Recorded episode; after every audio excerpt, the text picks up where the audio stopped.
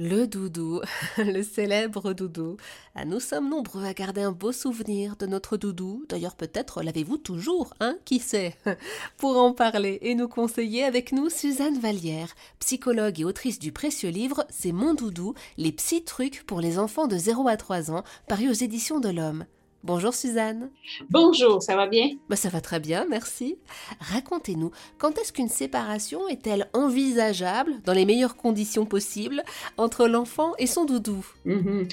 En fait, on ne devrait pas nécessairement se donner un temps, un temps fixe là, comme parent pour dire là, c'est à ce moment ici là, qu'il faut que je retire le doudou. Ce qu'on va essayer plus de faire, c'est d'y aller par des transitions un petit peu euh, étape par étape. Alors souvent, euh, par exemple, on, on le débarque à la crèche. L'enfant a son doudou, souvent on va, on va avoir un, une place, là, un petit casier, un petit espace où on peut aller le déposer et on, on pourra l'avoir uniquement à la sieste. Parce qu'il faut faire attention aussi, il hein, ne faut pas que le doudou soit toujours utilisé pour euh, combler, euh, par exemple, si l'enfant pleure, on va chercher ton doudou. Parce que l'enfant, il a besoin aussi que les adultes le consolent, le prennent, le câlinent. Il ne faut pas que le doudou devienne comme un peu, c'est comme si la responsabilité était toute au doudou de consoler notre enfant. Alors ça, c'est important aussi de continuer, nous, à le câliner, puis pas avoir le réflexe tout de suite d'aller chercher le doudou euh, pour le consoler. Euh, maintenant, comme je disais, euh, vers l'âge de trois à quatre ans, euh, l'enfant commence un petit peu plus aussi à être capable de comprendre euh, les, les étapes là, dans la journée. Alors oui, tu peux avoir ton doudou parce que c'est l'heure de la sieste ou à l'heure du dodo, parce que les séparations avec les adultes sont plus longues aussi. À la sieste, ça peut être entre une heure, une heure trente à deux heures, puis au dodo, bien, des fois, ça peut aller jusqu'à dix heures, onze heures consécutivement, sans que l'adulte soit avec l'enfant directement à côté de l'enfant. Donc, on va y aller graduellement. Habituellement, dans la norme, quand tout se passe bien, que le développement va bien, que l'enfant n'a pas vécu non plus des gros traumatismes euh, ou des gros changements, séparation, arrivée d'un, de la naissance d'un nouvel enfant, euh, habituellement, vers cinq six ans, l'enfant va commencer à se départir euh, de son doudou. Alors, ça, ça, ça coïncide aussi là, avec l'âge de la scolarisation, je vous dirais, où là, l'enfant il est rendu ailleurs dans son processus cognitif. Il va être capable plus de, capable de gérer cette émotion-là qui l'envahit quand il s'ennuie de, de son père ou de sa mère sans avoir recours à un objet transitionnel. Il va être capable par lui-même d'aller habituellement aller chercher euh, l'aide d'un adulte ou l'aide d'un copain ou une copine aussi pour dire là, ça va pas, euh, je me suis fait bobo, par exemple, on n'aura pas besoin du doudou absolument pour qu'il soit consolé. Alors c'est intéressant car vous avez parlé d'objets transitionnels, mais un doudou est-il forcément un objet transitionnel? Pas forcément, parce que comme euh, je l'ai mentionné tout à l'heure, parfois c'est un peu comme une habitude. On lui a donné un doudou parce qu'on trouvait ça intéressant, on trouvait ça cute, on, on avait le goût que notre enfant ait comme un, un toutou particulier, un toutou qu'il affectionne particulièrement. Euh, des fois aussi parce que ça vient de, de grand-papa, grand-maman, puis on voulait leur faire plaisir. Donc, on a comme incité beaucoup à choisir ce toutou-là versus les autres toutous. Puis, on a commencé à dire que c'était son doudou. Mais l'enfant... Souvent, quand il n'y a, a, a, a pas cette relation-là, je dirais, avec le toutou particulier, le doudou, il ne va souvent pas s'en préoccuper. C'est-à-dire qu'il va le laisser dans son petit lit, il va traîner un peu dans le salon, mais quand il y a de la peine, il ne sera pas porté à aller le chercher. Alors que les enfants qui, qui l'utilisent vraiment comme un objet transitionnel, eux vont le demander, vont le réclamer.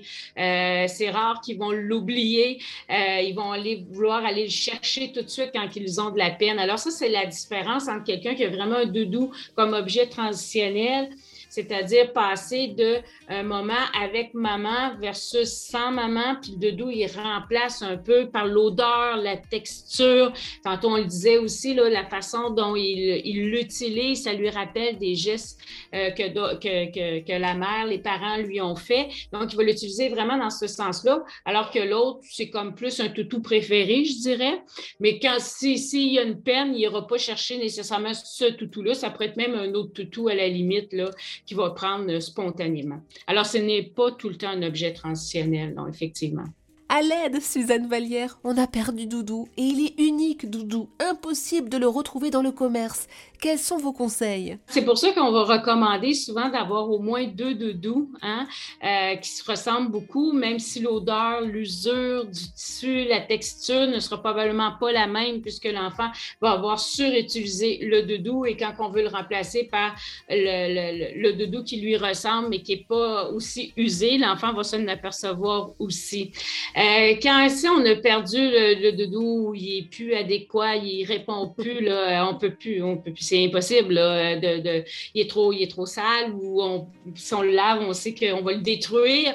Euh, à ce moment-là, il faut vraiment consoler nous-mêmes l'enfant. Euh, prévenir aussi les gens là, à la crèche, par exemple, pour dire que là, on a perdu le doudou et ça sera une transition probablement très difficile pour l'enfant. On peut essayer d'en retrouver un qui a à peu près les mêmes textures, s'il n'y a pas la même, euh, il n'y a pas nécessairement la même image, mais si on, par exemple, c'est un chien, on n'a plus de chien, mais on va le remplacer par un chat, mais c'est la texture et l'odeur. Alors, si l'enfant avait tendance beaucoup à le, à, à, à le prendre puis à, à mettre son nez dedans pour le sentir, ça peut être le parfum de sa mère. Fait qu'à ce moment-là, de remettre le parfum, le, notre parfum sur le prochain euh, toutou, ça, ça peut venir aider parce que souvent, l'enfant, ce qu'il recherche, c'est ça, c'est l'odeur et la texture. Alors, de re- retrouver un doudou qui a à peu près la même texture, ça pourrait venir nous aider. Mais je vous le dis, là, c'est sûr que ça va être des quelques jours difficiles, là.